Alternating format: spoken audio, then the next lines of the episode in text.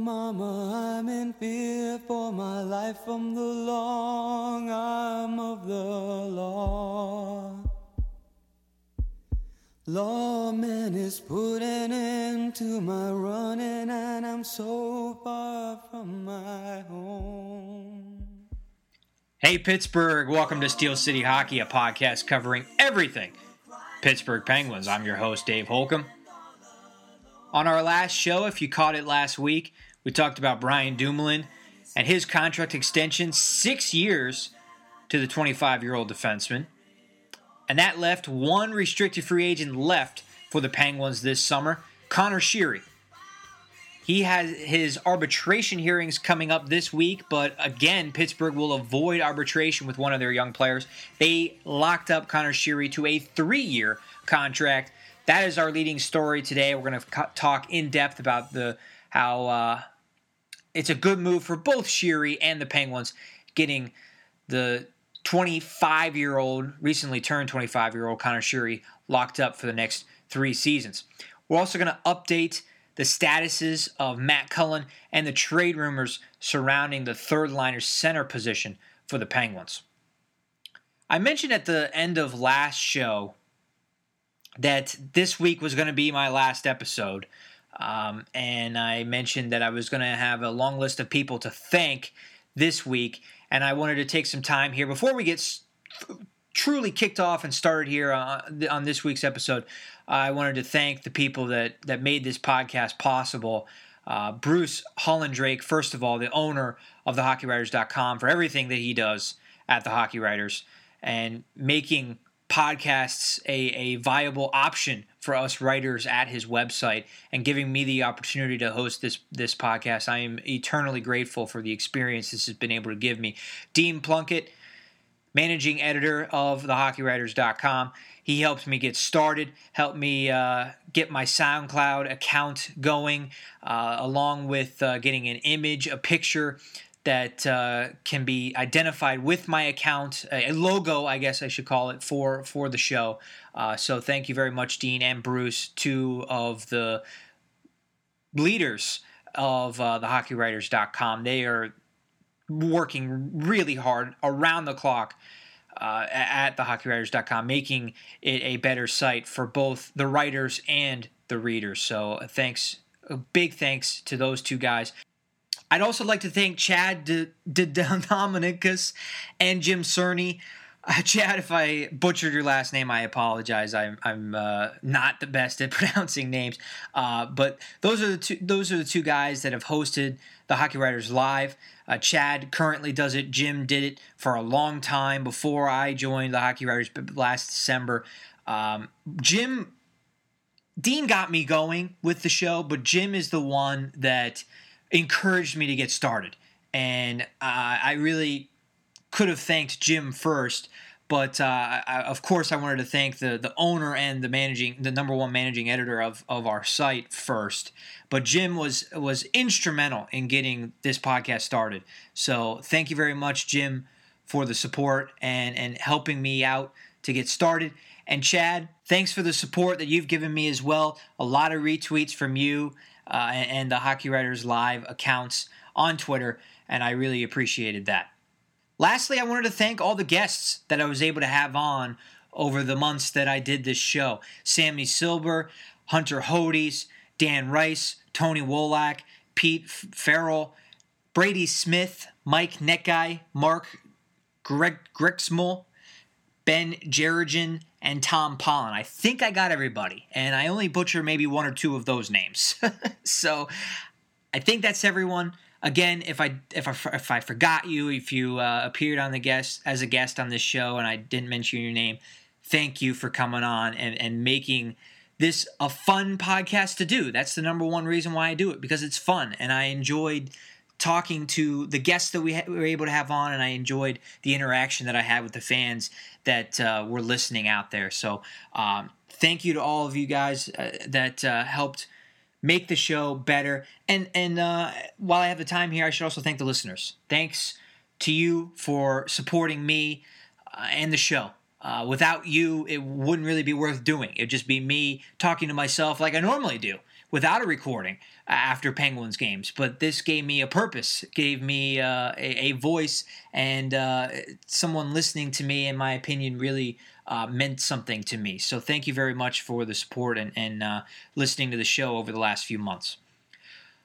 All right, uh, without further ado, let's get going with this last episode of Steel City Hockey. Let's talk about Conor Sheary. He signed a three year, $9 million deal on Sunday with the Penguins. That'll give him, yeah, I guess you could have figured it out yourself, real easy math. Average annual salary of $3 million uh, was, again, as I, as I mentioned at the top of the show, was going to hit arbitration this week. I believe his hearing was set for Friday, August 4th.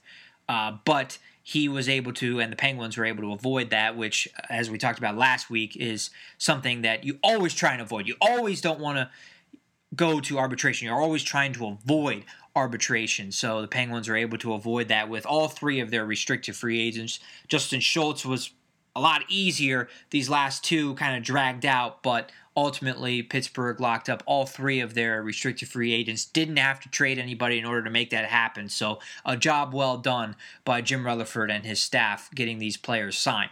I think it was a fair trade for Pittsburgh, or fair deal, excuse me, for Pittsburgh and Conor Sheary. He didn't have a good playoff. And I think that sticks out in a lot of people's minds. The slump that he went through in, in at the end of April and and in May, um, and well, he got it together in the Stanley Cup. We'll talk about that in a minute. But uh, he didn't have a good postseason, and I think a lot of people were asking for him to be in the two million range. Uh, for his next salary because he didn't do well in the playoffs. But guys, this this this player, Sheary, he scored 23 goals this year in just 61 games. That is not a guy that you were going to get for under $3 million.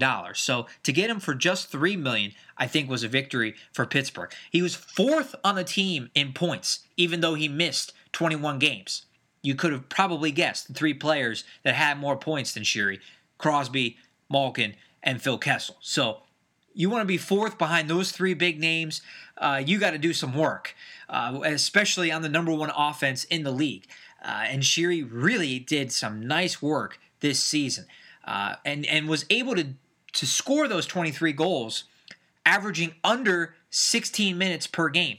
If you take a look at his his uh, scoring and, and, point totals per 60 minutes. 1.42 goals per 60 minutes 3.27 points per 60 minutes in the top 15 in both categories in the entire league among players that played at least 900 minutes last season. He was seventh in goals per game and that or excuse me goals per 60 minutes. And he was ahead of guys like Patrick Kane, Auston Matthews, Patrik Laine in in uh, those categories or in that one category, the goals per 60 minutes.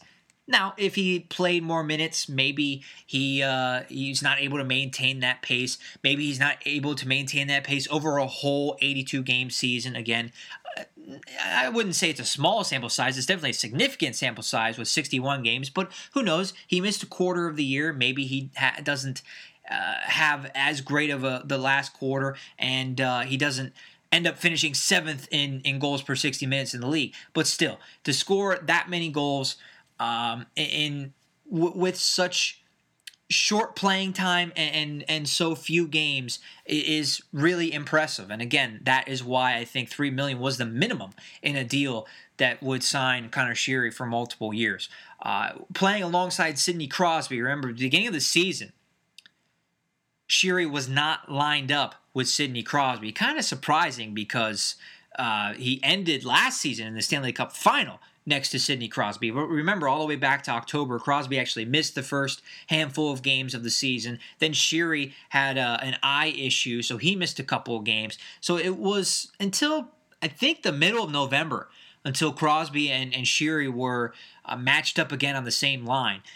But in 53 games where Crosby and Sheary played together, Sheary scored 20 goals, 46 points. If you stretch out that average that he maintained through 53 games over an 82 game season, and again, as I just said, there's no guarantee that Sheary's able to maintain the same pace. But if he did, he would score 30 goals in a season.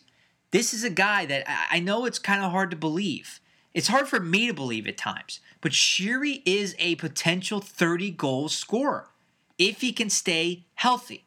Now, that's the con, that's the risk in this deal. But he is a guy that definitely could one day score 30 goals. I think if he plays, as long as he plays 50, 60 games again, he will be a 20 goal scorer once again in 2017 18.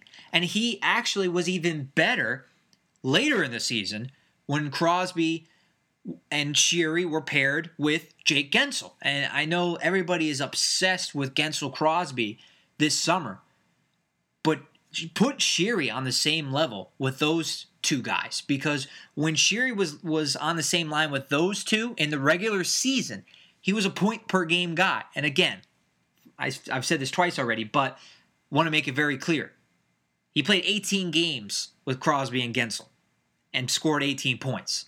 I'm not suggesting that if he played 82 games with Crosby and Guentzel, he'd score 82 points. I don't think that's going to happen. But it's clear that Sheary can play with top of the line talent. He can play with Crosby. He can play with Guentzel. And that is a potent top line that the Penguins are going to have now for at least the next two years. Guentzel's going to need a new contract. He'll be a restricted free agent after the 2019 season.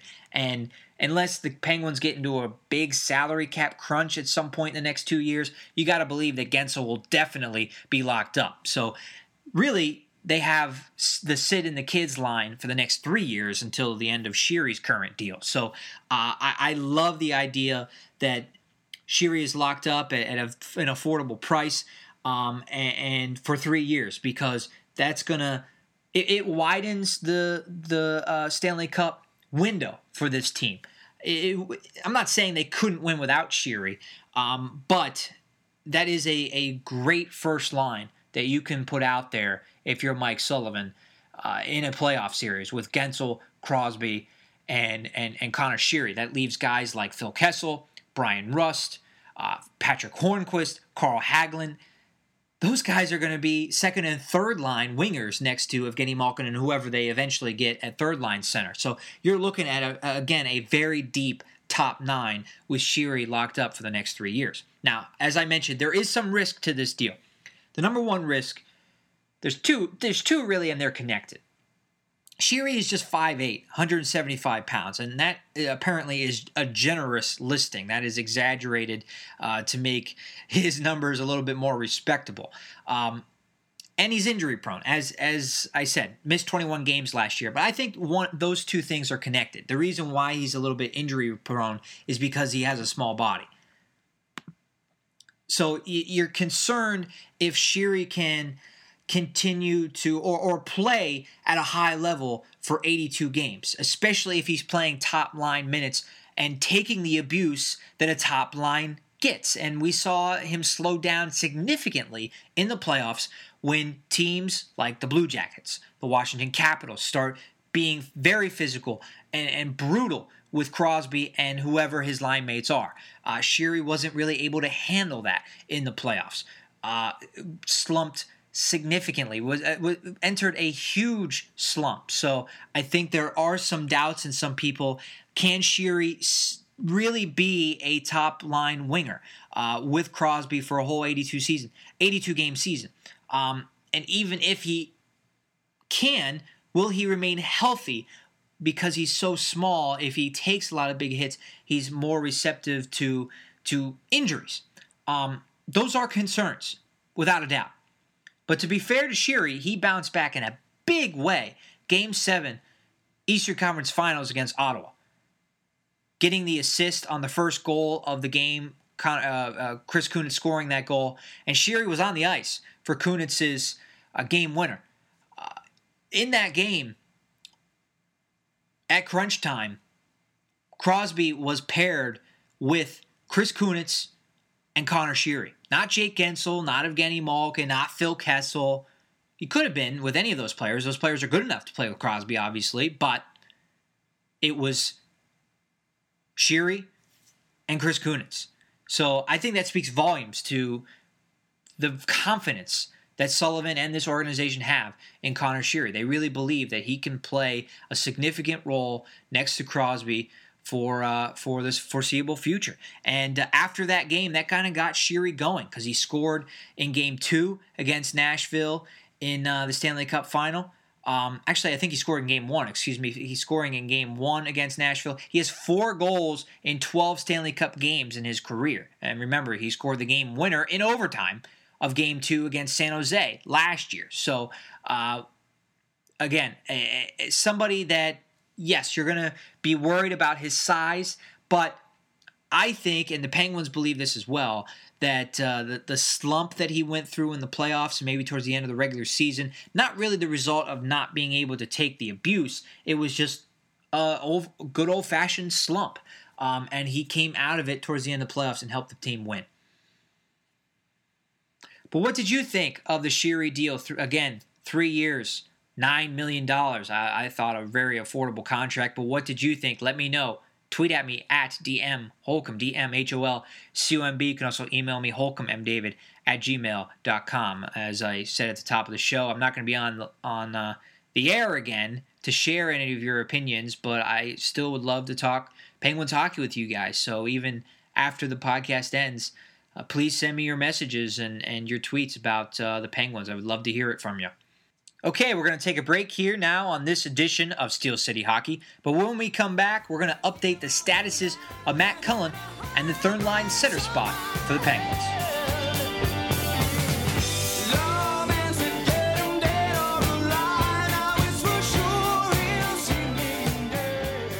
Welcome back to Steel City Hockey, a podcast covering everything Pittsburgh Penguins. I'm your host, Dave Holcomb.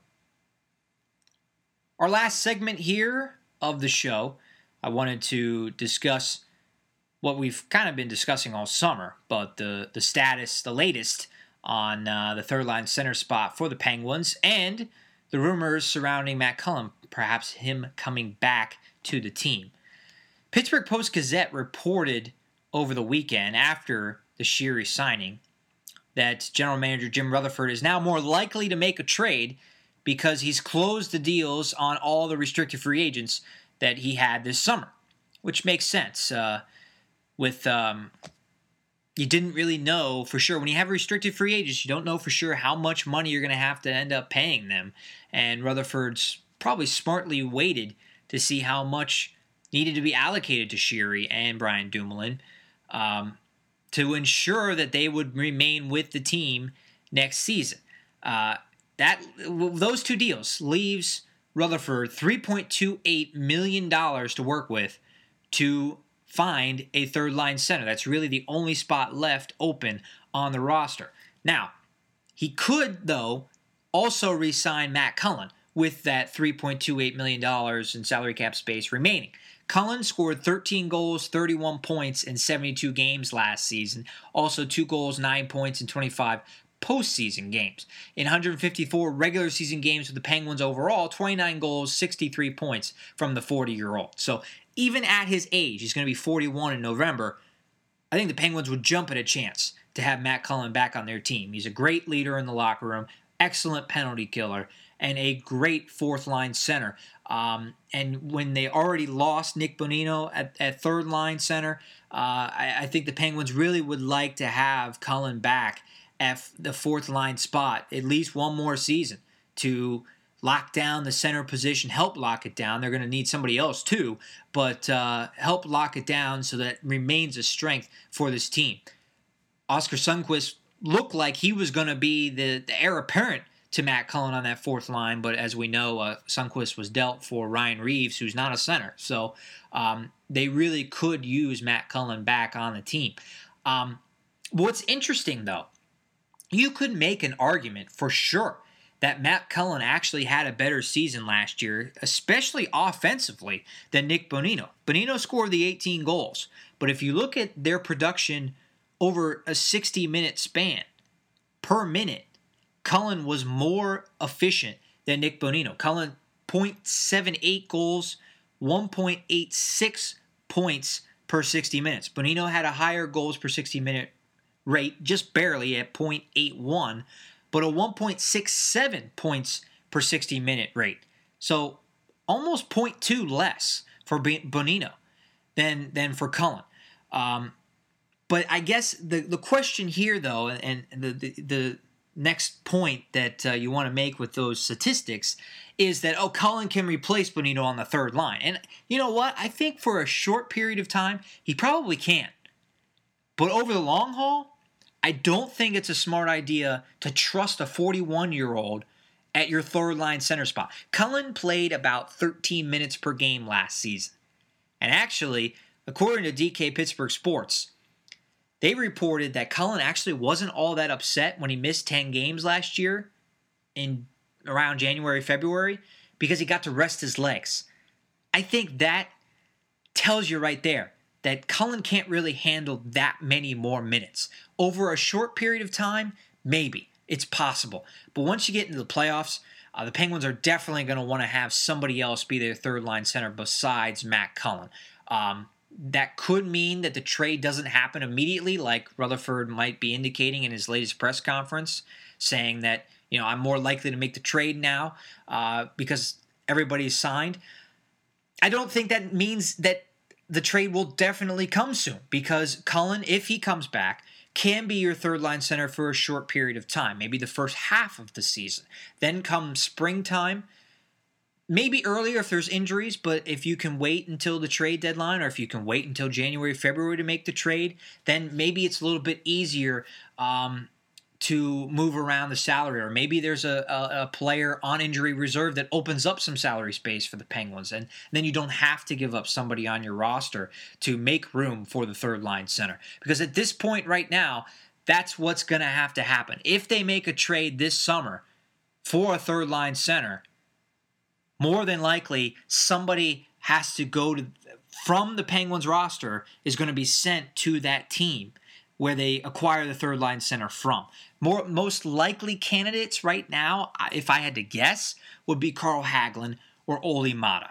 I would be hesitant to trade really either one, but especially Maatta because look, he's 22 years old. He's signed to a reasonable contract at about $4 million per season, about 4.1 million, I guess, over the next five years. You got five sixths of your defense signed for the next three years. The Penguins worked really hard to get a defense that they can win with, and now it's locked up long term through the end of the decade, and you want to trade away a big young piece of that blue line. I, I don't think that's a good idea. I, I, I would not do that if I'm Rutherford.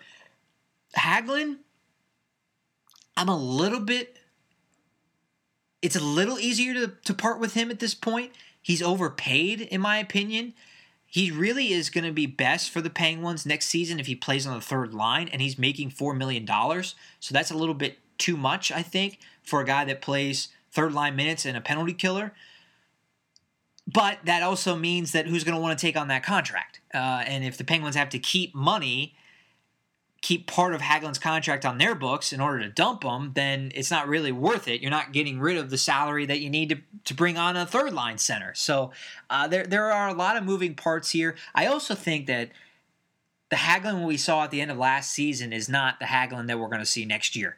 Um, remember back to 2016 and how uh, dynamic the HBK line was Hagelin was a huge part of that. His speed is a real difference maker. And for a team that's built on speed, the Penguins, they love their speed. Hagelin is their fastest player.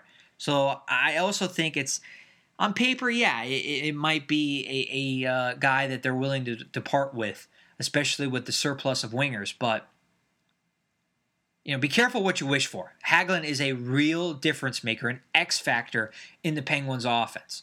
He really is when when healthy, and I think he'll come back and be healthy and be that difference maker and have a much better 2017-18 season than he had this past year. So it'll be interesting to see what Rutherford does moving forward. If either of those guys are available in a trade, will he make the trade this summer for a third line center? It sounds like he's more receptive to doing that after, again, signing the restricted free agents, getting those guys locked up. But again, I said this last week Rutherford isn't going to be bullied into a deal. If he doesn't like the deal, he's not going to make it. He will wait. He's one of the most patient general managers out there, and that's why he is such a good trader because he never feels like he has to make the trade. He turns it around and, and forces the other team to feel like, I got to make this trade. And he ends up getting more in the deal for that reason. That does it for this episode of Steel City Hockey. Again, this is our last show. Thank you to everybody for listening. Thanks to everyone who was a part of the show, either behind the scenes or on the air. It really was a great time. I loved hosting this show. Um, thank you very much. Find me on Twitter. I will still be writing about the Penguins for the Hockey Writers and fanrag.com, fanragsports.com. Uh, check me out at those two locations and on Twitter at DM Holcomb, D M H O L C O M B. And if you ever want to talk Penguins hockey, email me, holcombmdavid at gmail.com. Thanks, everybody. Go Pens.